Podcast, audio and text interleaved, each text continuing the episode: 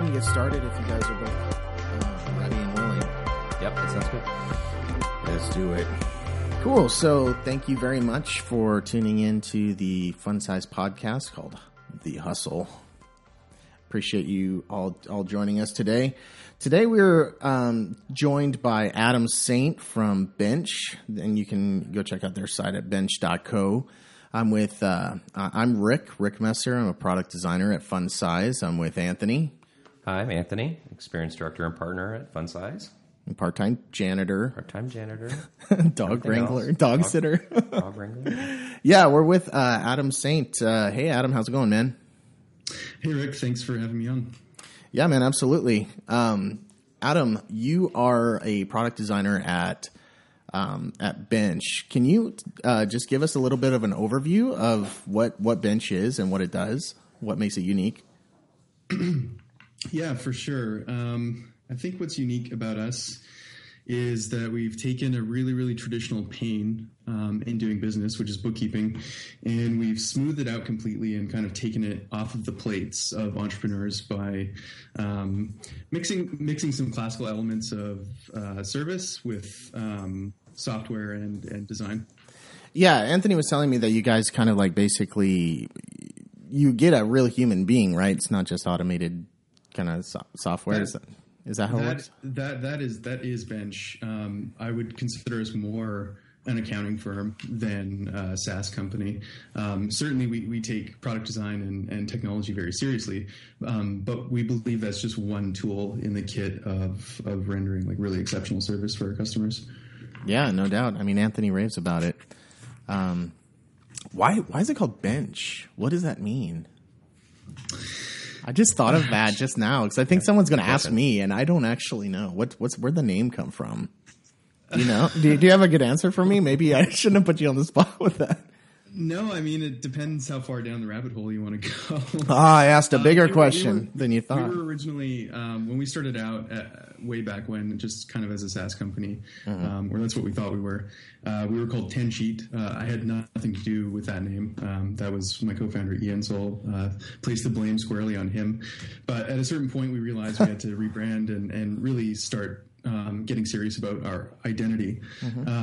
So we went through a whole bunch of different exercises and um, keyed in on on a theme that we really liked that kind of came.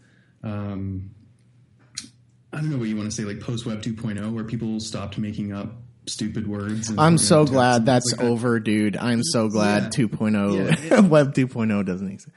You didn't, Yeah, it- so it- no, no bencher or Bencher? that. exactly. Yeah, we, we wanted to. We liked the the theme of reappropriating common nouns um, that that evoked a certain feeling or mood, um, and we really liked bench, uh, and it fit with actually our our sort of financial background too. Um, if you actually go back and look uh, at the the history of bookkeeping and banking and all that sort of stuff, um, it was first developed as an industry in Renaissance Italy, um, and it was literally uh, served from the bench in open air markets. Um, and Ah, yeah, so the the Italian for bench is banca or now bank. What? Yeah, wow, that's interesting. Oh my gosh. yeah. I had Yeah. no idea I was asking such an in-depth historical question. That that is actually man, that's really cool. Yeah, it is cool. Don't don't get me wrong. We came up with bench first, liked it, and then we tried to fix all the dissonance. Retrofit a bunch of cool historical stuff. Did Uh-huh. Yeah. research and yeah, you know how it goes. Wow, that's cool. Yeah, definitely did not know that. That's pretty neat. Glad I asked that question randomly. cool. Um, Adam, we wanted to talk to you today about uh, product design. Obviously, you know a thing or two about that. Um, we do a bit of that ourselves, and we are just talking all the time about what are the responsibilities of being a product designer because it's obviously more than just being, you know, I'm a UI designer, I'm an icon designer, I'm a illustrator, I'm a, you know, spe- specified, you know, thing. Like a product designer is going to have a much broader role of responsibilities and that list just continues to grow. So it's uh, a certain point one has to ask themselves, where does this end? Like what when does when do you become because certainly like one person can't just be in charge of every facet, you know, that that that comes along. So um in the future, what does a product designer look like? Do because there's obviously been a bit of evolution on the product designer. Like that, even even the term itself is sort of new. But um, I thought we would uh, just just talk a little bit about what are the what what does a, a designer, a product designer, look like in the future, right? And where do we draw the line on what the responsibilities are, right?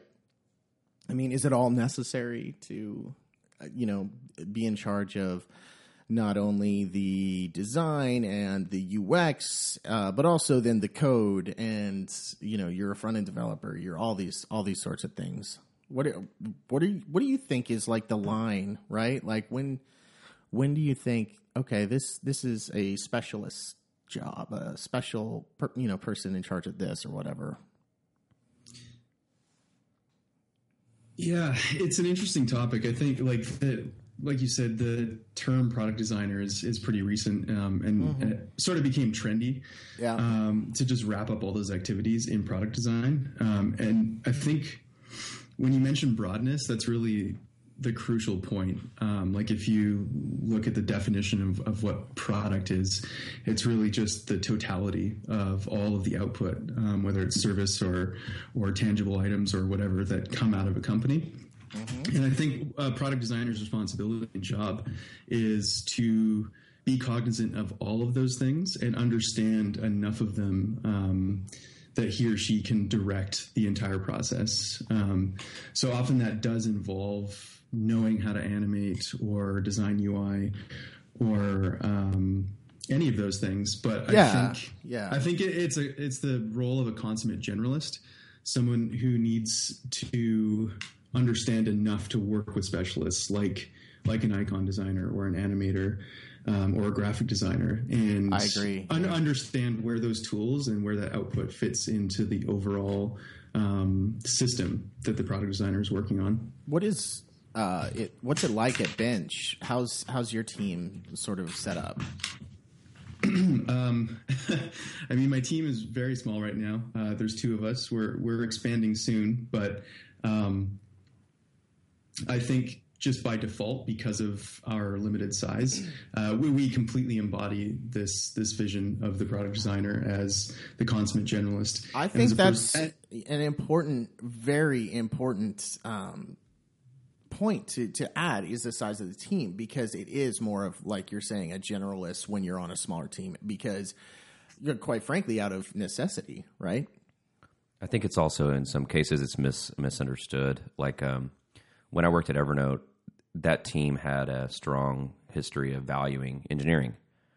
The team that I was on had two designers and Yeah, twenty or thirty engineers. I yeah I've been in that boat too. Um, So it it, it it can be intentional, but sometimes it's um, sometimes it's just a sometimes some teams I think are structured that way from you know because of ignorance. Um, But I think sometimes uh, it's intentional. I'm really I have something that I that I've been talking about lately um, that's directly related to this that I'd like to see if you guys agree with. Um, I recently did did a talk called "Adapting to Change," uh, and I was talking to a bunch of agency owners about how um, how we what we need to be thinking about in the future to be, to stay relevant. And the best way that I could sort of describe summarize the whole talk is like you know if you imagine a skateboard ramp, right, and the the left side of the ramp where it's like deep and broad is where we were when web was just coming out, you know, because designers had to you know the, the web was young and we had an interactive DVD ROM, and so we were generalists. We knew a little bit about animation. We knew a little bit about um, copywriting and storytelling. We knew a little bit about audio. We knew just enough. We were just at that stage learning how to design user interfaces, and then you know towards the middle of the ramp, as you know, as the web got so big, mm-hmm. responsive web and mobile specifically, I think what has happened is for a while now, things have been people have been very specialized. Like I'm a mobile designer. yeah, I'm a that's the part designer. where it goes down on the half pipe and it gets more narrow, yeah right? and as you know you know this product and service world is just starting so my prediction is that to be relevant to be hireable uh, to not fall off the face of the earth or change jobs you have to be a generalist Yeah, Um, and it's so sort of like started out general. You're saying, then sort of narrowed, and now it's sort of opening up again to more of a general. but i also think that people should be t-shaped you know like broad you know broad in general but deep one area, deep in one area of expertise. Yeah, that's that's cool. Uh, uh, Adam, I apologize, man. I think I cut you off there. What you were talking about your team? Um, yeah, I mean, I'm thinking more about what Anthony said now. Actually, uh, I'm sorry, I, man. I, I, no, no, no. It's it's fine.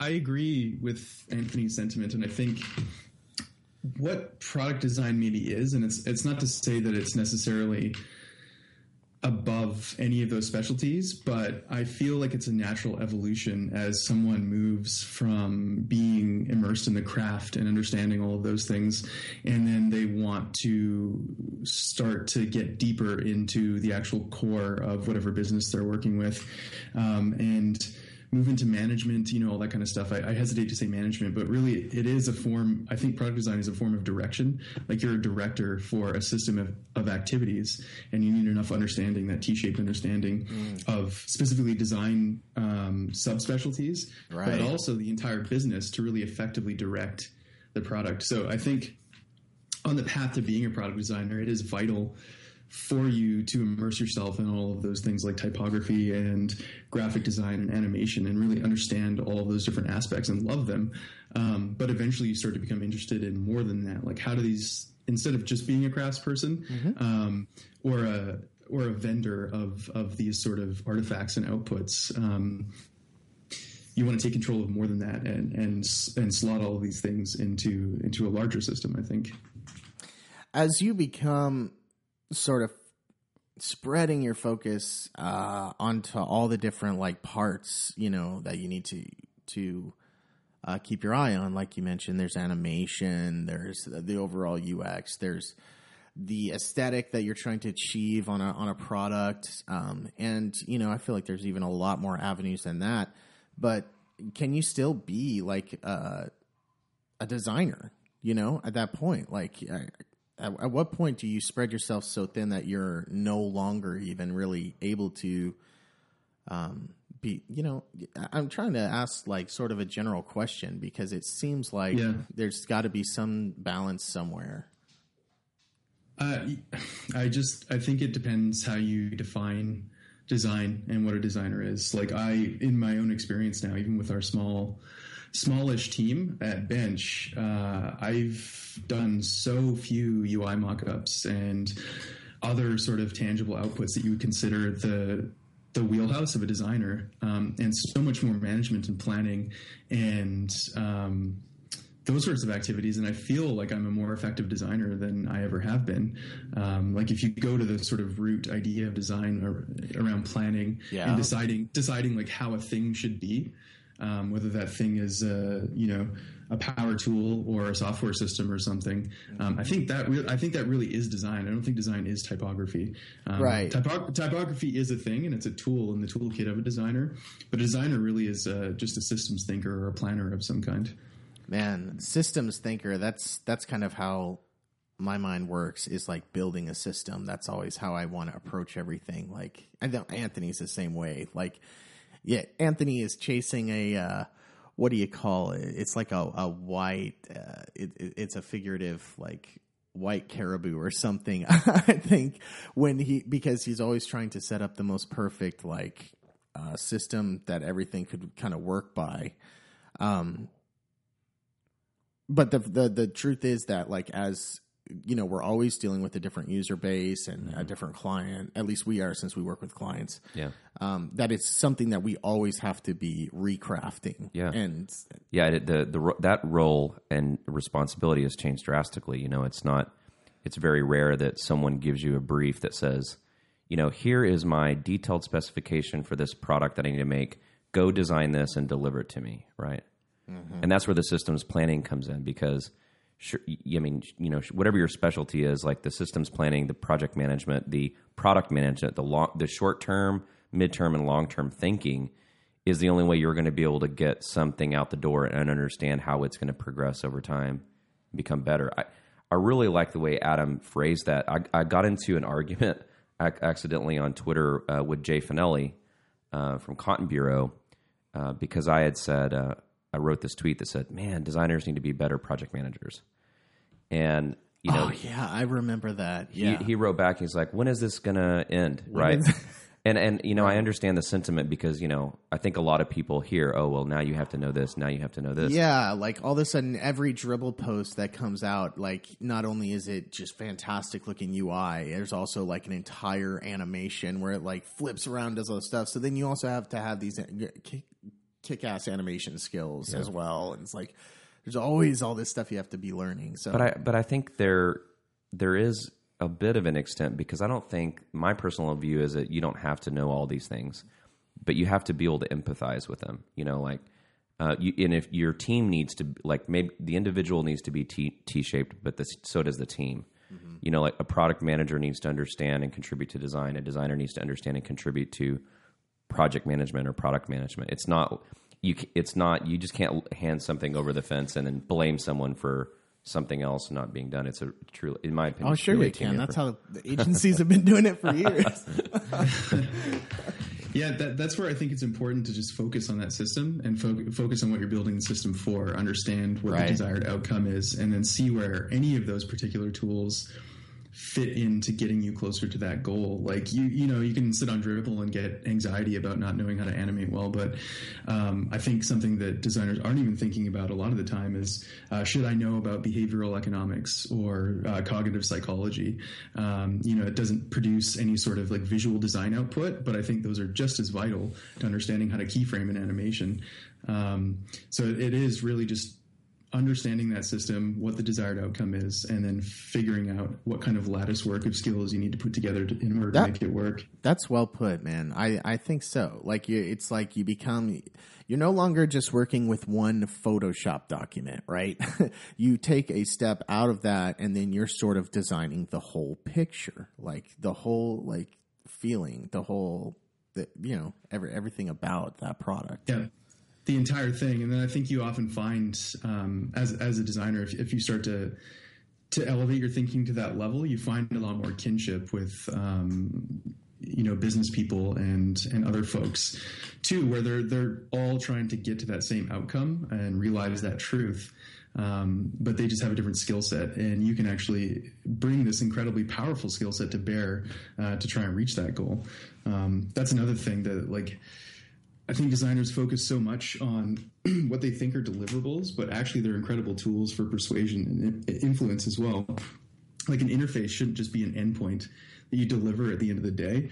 An interface is actually this extraordinary tool for convincing other people of the right direction to go, and even internally, right? Like there's there's this, meme that makes its way around Twitter every once in a while um, that goes something like a prototype is worth a thousand meetings or something, and it's kind of glib. It's just this like piece of paper taped up, but it's actually incredibly true. Uh, we have this unique ability to be planners, but we can also um, crystallize our vision more so than any other kind of business person um, and use it to persuade and influence other people. Is there a way that we can um, get get you get these things, these interfaces, without any meetings? Can we just like skip? It, can you answer that, Adam? That's what I was hoping to achieve. Is uh, no, you know, No, no, no. You, you, you can't, but you can you can drastically reduce uh, the amount of meetings that are necessary. So if you're if you're No? proactive in, Yeah. in this product design role and you go around to, to everyone that's involved, uh, you know, domain experts and stakeholders and all these other people, and you're really good at investigation, which is another design skill I think is crucial, uh, and you pull out all the relevant information, uh, you're going to be able to make such a more powerful argument with uh, visual assets than any other person could, whether you know whiteboarding or doing whatever else, um, and then you'll sort of head off the need for 500 more meetings in order to in order to crystallize that idea. yeah, that sounds great. Let's skip 500 meetings this year, Anthony. That's the new goal. All right. Let's track it, man. Let's get some analytics on our meetings so we can determine, and then we'll have meetings to analyze the the analysis of the meetings. That- That's so true, though. I mean, if you if if all of the meetings or workshops are just a bunch of talented people in a room talking about the subjectivity, I like this. Do you like this?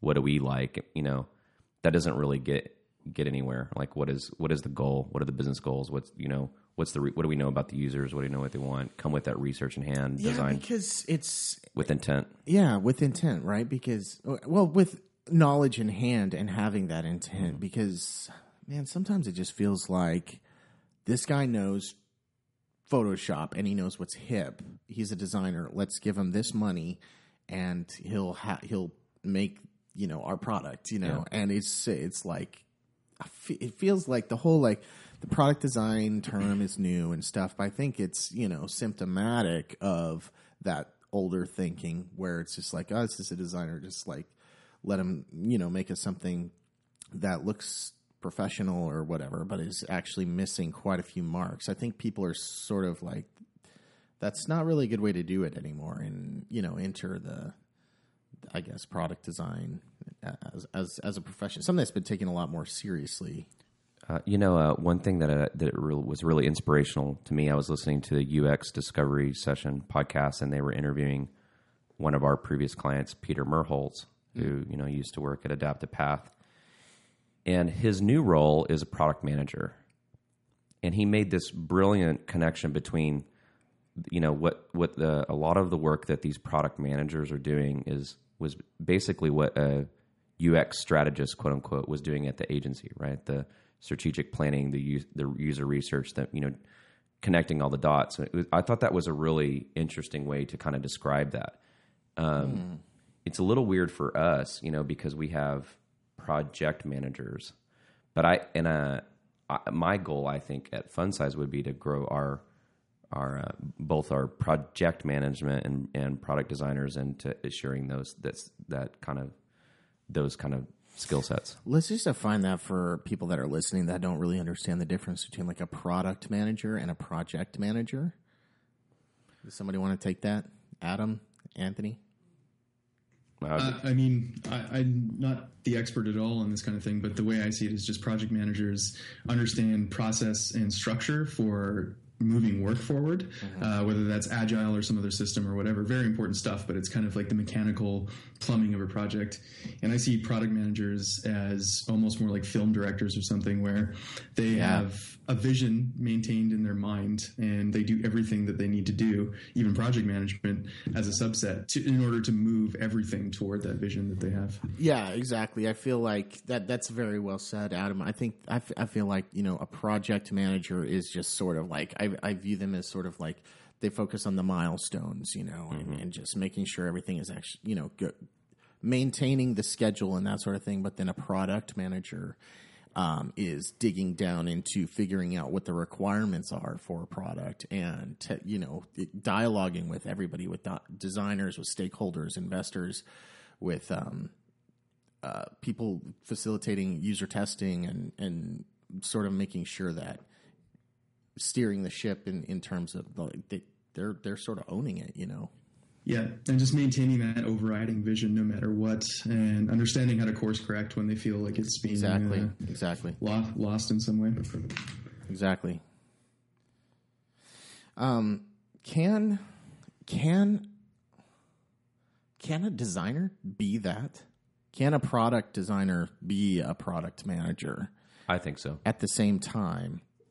I think they're better suited than almost anybody else. It just it goes back to the uh, interface as as um, tool for persuasion and communication rather than deliverable. Um, I think we're uniquely blessed with a mindset, like a systems thinking mindset, and the ability to um, materialize those mindsets for other people. And I, I honestly think that's the right set of tools to, to take over that position. Um, you know, it, it goes back like I think the cl- classical thing that everyone learns if they go to design school is that um, we're communicators above anything else.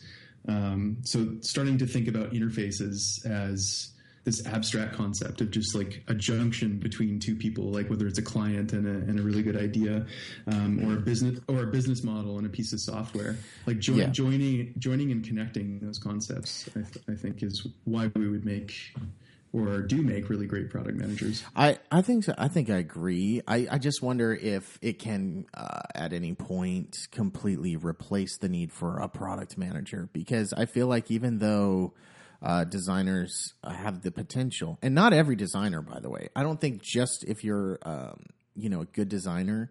I don't know that I believe, and I could be persuaded, you know, if if I'm wrong about this, but I don't know that I believe that every person who is creatively talented in the visual arts uh, is necessarily it's not inborn in them to be a great product manager too because you know, some sometimes they focus on the you know the vertical that they're good at, and maybe it's yeah, no, cer- certainly not. I, I wouldn't suggest that that's the case. Um, and there's really nothing wrong, like just like an engineer who doesn't want to go into management and they just continue down this, the sort of senior path or whatever it is. Um, like the world absolutely needs really, really incredible icon artists um, and excellent animators and all these other people. Um, and I think if you want to maintain that craftsman route, uh, a craftsperson route, um, you should, and it's incredibly valuable to do that. I think it is a subset of the more planning and architecture oriented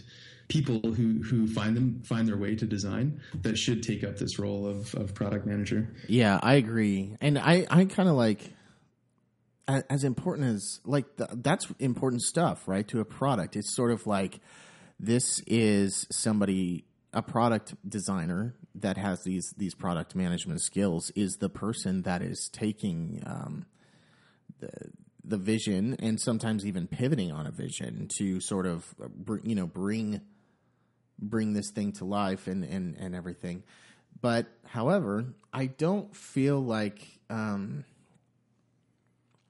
everybody who's starting a new product at a new startup really gives as much weight to the product designer or designer at all as they do to like engineering or um, I don't know someone somebody else on that. I guess it depends on executive who you're talking about. I mean, if I mean um, the argument you can make, you know, against that is like look at um, today's news. You know, Facebook, you know, acquiring the senior owners of Teehan+Lax. You know, Yeah, did you, hear know, about that, Adam? Whoa, no, I did not. Yeah, Yeah. yeah. Is that not totally crazy? man, they're just taking everybody. Yeah, I mean, I mean, all those ac- all those acquisitions are, are ac- acquisition for product design talent, yeah, I, I, you're right. but Um, not everyone. and and think know. of you know like Dropbox is definitely like look really looking really strongly for uh, designers and, and and several bigger bigger product companies. But I, I think on the when things are getting started up,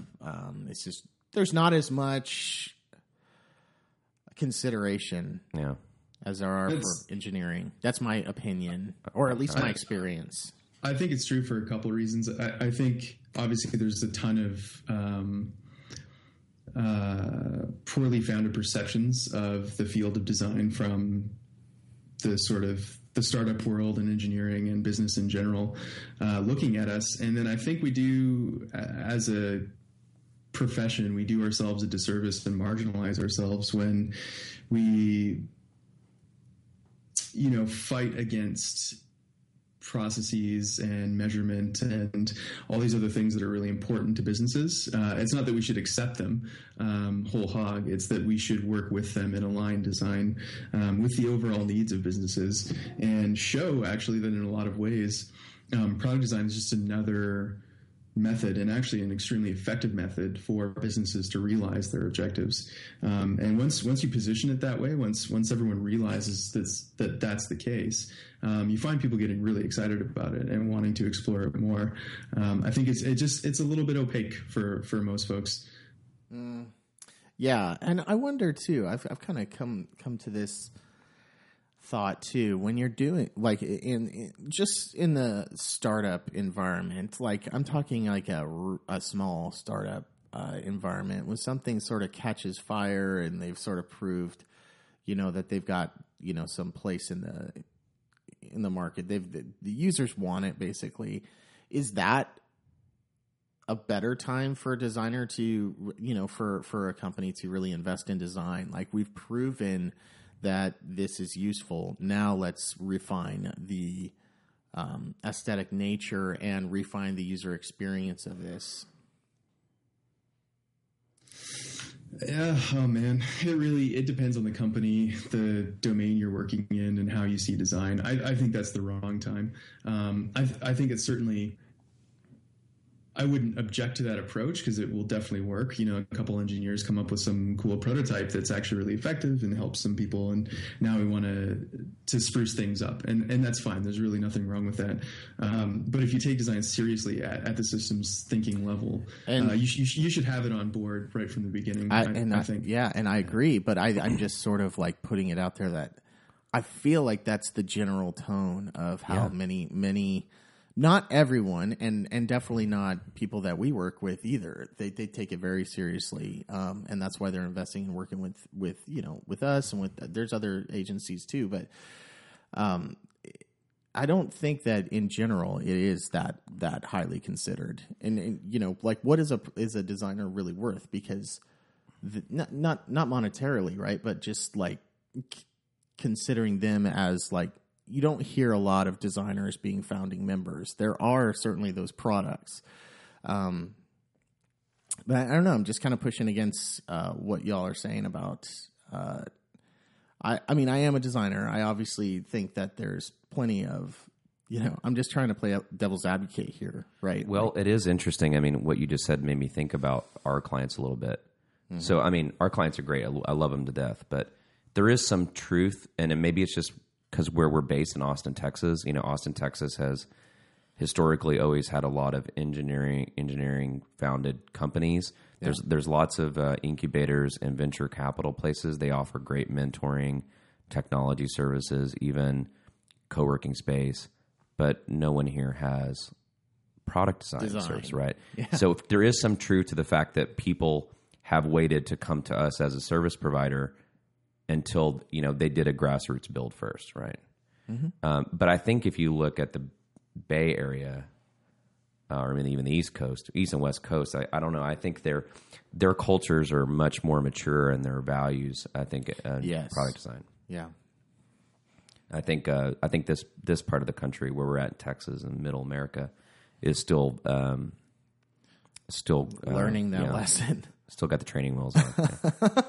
Yeah. Yeah, yeah, yeah. I, I see. I see what you're saying, Rick. Definitely, I agree with you. The popular sentiment, I think, is to consider design a resource that you engage at a phase um, or in a phase, usually at the end. you know, the- it's a state. You, you just kind of like, okay, now all the work is done. Um, Yes. You know, now now let's do the quick design. phase That's and ma- exactly- make su- exactly my point. yeah. Yeah. Rather Yeah. than consider, considering it a methodology to start with. Yeah. Um, you know, at the at the core DNA of a business. Yeah. Just, just like you would, uh, you know, a revenue model or something like that. Right. Um, and, and certainly, I think it's we're, we're a little ways off from really getting I, I to the point where where we're considered a methodology that you should start with from the Yeah. beginning. Mm-hmm. Um, and then allowing that methodology that was sort of like birthed, you know, with the product idea um, and the users, and grow that methodology, that system that has been designed, grow that with as the users grow. Yeah, yeah, exactly. Yeah, uh, there has been, you know, And and so often, so, sorry, just one last point too. No like the to, to your point about the uh, um, cranking out that that first, you know, MVP or whatever you want to call it, uh, realizing that actually you can do that a lot more effectively with design me- methodology than just a pure engineering mindset. absolutely a prototype, I, right? I, I Yeah. think I think that I think the view is often the design is like this fickle, as I said, after the fact thing that you that you paste onto it, rather than oh, this could actually be a really effective way to just um, even verify whether this business is going to work or not. yeah, I, I just don't see how it's possible unless you look at the whole equation, like the whole team, like the you know the the strategic thinkers, the visionaries, the It's engineers, the designers. I mean, all working together. To me, that is product design. But how hard is it to piece that team together? I mean, how hard is it to just piece like two engineers that work really well together? You know, like that's why these companies just get bought out basically because it's like so much easier to acquihire than it is to like go one by one down the engineers list and, and designers list. That- And you know, that's probably maybe telling of of why why it is that way as well. Why it's sort of in in many cases an afterthought after you know post MVP it's just, it's really hard to find the right people to you know Yeah, that that's where I think it behooves us to really, um, how to be diplomats about the process and don't marginalize ourselves with typically fickle designer behavior. Um, you know, you know, mesh mesh ourselves and be chameleons and and act like business people and persuade people, um, show them that there are better ways to achieve these outcomes and and let them realize the results themselves. You know, just slip things in. Don't don't say, "Oh, I'm the designer and this is how it has to go." Um, Yeah. Pro- produce an idea or convey something and and direct uh, a project and just let the results speak for themselves. And I think most smart people will come around once they see that that outcome. They're like, oh, whoa, wait a second, this this is really interesting. I want to explore this more. That's that's a very mature way of putting it. A lot of designers, I don't think, can put their ego aside long enough to kind of consider that um, kind And of approach. It can be almost a. I, I, I was guilty of this in the past two years ago. Like it's almost a point of pride separating yourself from the rest of them, being like, oh, you know, I'm I, I kind of like I stand above all this and all that like gross business stuff can happen, and then I'll come in um, with my stone tablets and tell everyone how it should be after the fact. Like it's it's just not a productive mindset. Um, so we, we should be di- diplomats and um, you know t- take that approach. My gosh, I think designers today just need to go through therapy to kind of adopt that kind of mentality because it's it is kind of like that. Like, no, no, no, no. Listen to my idea. I'm the designer. I'm the designer. You know, li- I'm right. I'm right. And uh, at the same time, not exactly being sure that they're right. They just sort of demand respect, right? Like we want. Yeah, Yeah. By, by by by fiat, by being designers. When Exactly. Just like just like everyone else, we have to earn people's respect right. and prove the value of what we're doing. So, uh, Adam, It's it's it's, it's not self evident. No. I, I have a question for you. I mean, we don't have like a stone tablet with these values defined, but two of our core values here at Fun Size is um, humility um, and empathy. Um, you know, if we're hiring someone, um, we I personally look for those things over the design, the the exact talent, uh, for a lot of the reasons that, like, I think a lot of the things we talked about today fall in one of those categories, like empathy and understanding of d- different fields of psychology or other roles, or and humility. You know, knowing you know knowing how to work in a team and and accepting that, you know, it's it's for this greater purpose, this user, this person, not a personal. You know, this isn't my art project. Yeah, and in reality, man, I mean, you gotta you gotta go on a journey as a as a product designer to come to those like decisions. It's not just that you're that good of a designer that you know you know all of the right answers. You have to go through sort of you know you need to put yourself through that that that as well. Um, So, Adam, if you're hi- like if you were going to hire someone today, um, you know what are you know what are what what would you say you're looking for? that's a good question. Uh, m- maybe talk a little bit about skill, but you know, like about you know maybe some of the these other values. It's exactly those traits that you're talking about: uh, humility, empathy, um, diplomacy, the ability to connect. Um, like we don't actually come up with anything on our own. Usually, uh, we have an incredibly symbiotic relationship with other professions. We need their raw materials in order to do something really interesting and meaningful. Um, so I think people who can communicate and connect. Uh, are the most viable designers. Like, obviously, yeah, there's a standard, and you have to like a person needs to have some some training in in you know uh, classical art principles and um, like visual perception and all that stuff, so that they can produce really good um, UI or whatever else. Um, but more than that, I think someone's ability to investigate and have conversations um, and get to core anxieties and motivations. Um, so it, it's just so much more crucial in order in order to really do good design. Yeah, I agree. Um, Yeah, that's awesome. Yeah, It, it- it's it's not it's not to dismiss like all, all of those the the, the craft skills are vitally important, but it's almost like you kind of just I don't know if this is going to sound bad or anything, but you want to assume that those things are there, um, and if they're not, you can kind of like you can train them up to the area that they need to be if that person has the inclination to be visual in the first place.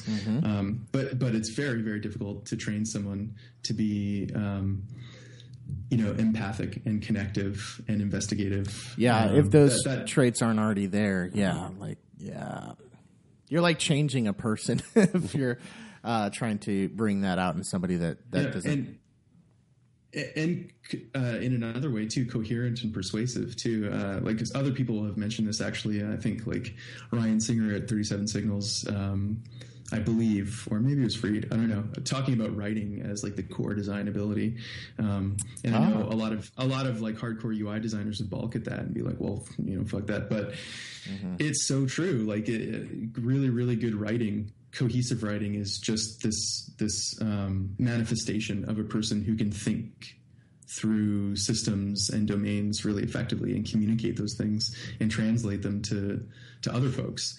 Um, and and I, I think that's so that I think that's like the first stepping stone to being able to make really good interfaces and interactions that you'll be able to connect um, people to software systems and databases or uh, businesses to other businesses or like whatever you're trying to connect ultimately.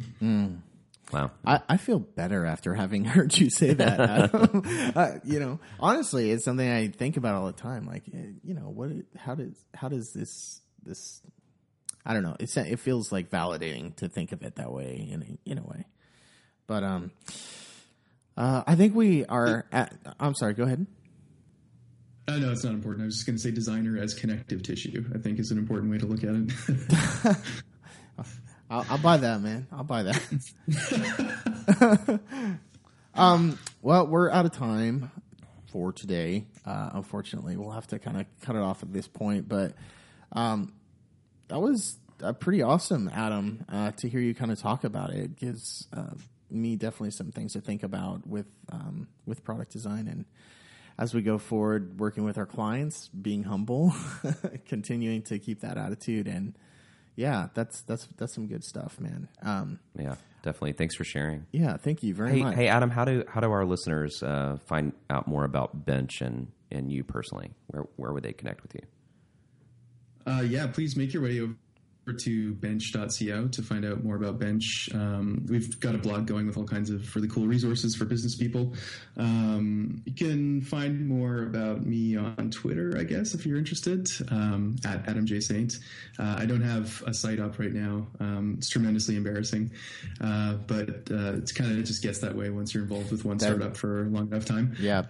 Um, you, you end up taking it down and, and A- uh, a hundred one of times. my- one of, Yeah. one of my resolutions for 2015 is actually to get up a like a beautiful new, not necessarily portfolio site, but just a you know a point of entry to like contacting me and reading some of my thoughts and that sort of thing. That's good, Um, man. but- yeah, my, I'm the same way, man. Yeah. I my site is just like a little avatar with like five buttons. it's like It- did- have you ever noticed that actually most designers, especially like really great ones, um, either just are a little bit cheeky with their Yeah. their uh, personal site design, or they just don't have one. yeah. Or then there's the rare people that have like the most incredible design you've ever seen, and then all the rest of the designers are like, man. I'm just gonna do a white page with a link, to my Dribbble or something. What's that saying? The cobbler's son. Cobbler's children go without shoes. Yeah, something like that, it's yeah. definitely that's you know you're designing for if you're a talented designer, right? You're designing for a lot of other people. You're not spending a ton of time designing for yourself.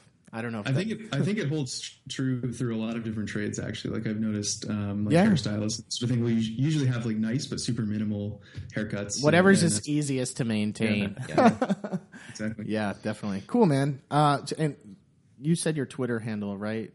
Your Twitter handle? Oh, It's I'm just man, Adam. man- Oh, An- his Twitter handle. everybody's sure. Everybody. just Yeah, it's at at Adam J Saint. nice. And then Anthony's at Mantuan. And I'm at Rick Messer. And you guys can, uh, you know, subscribe on iTunes if you like the podcast. We'd like to hear more of it. We got some pretty interesting episodes uh, coming up, and uh, we thank you very much, Adam, uh, for taking the time out today to discuss with us uh, these things. Man, it was great, great hearing hearing from you today. Oh no, thank you guys. This was really lovely. I love talking about this stuff, and I appreciate you giving me the time. Awesome. Okay, guys. Till next time. Thanks very much.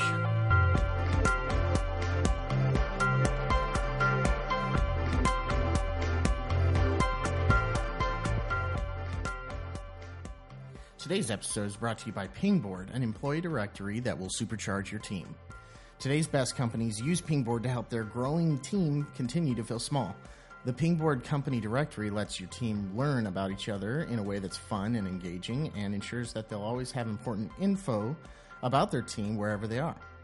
With Pingboard, you have one place to organize everything about your team, from private employee data to shared photos, contact info, and fun facts. Now, with the Pingboard Vacation Calendar, your team will always know when someone's out. With a few taps of the Pingboard mobile app, anyone can share that they're working remote, sick, or that they'll be in Belize scuba diving next month. Show your team how much you love them by trying Pingboard out for free at pingboard.com.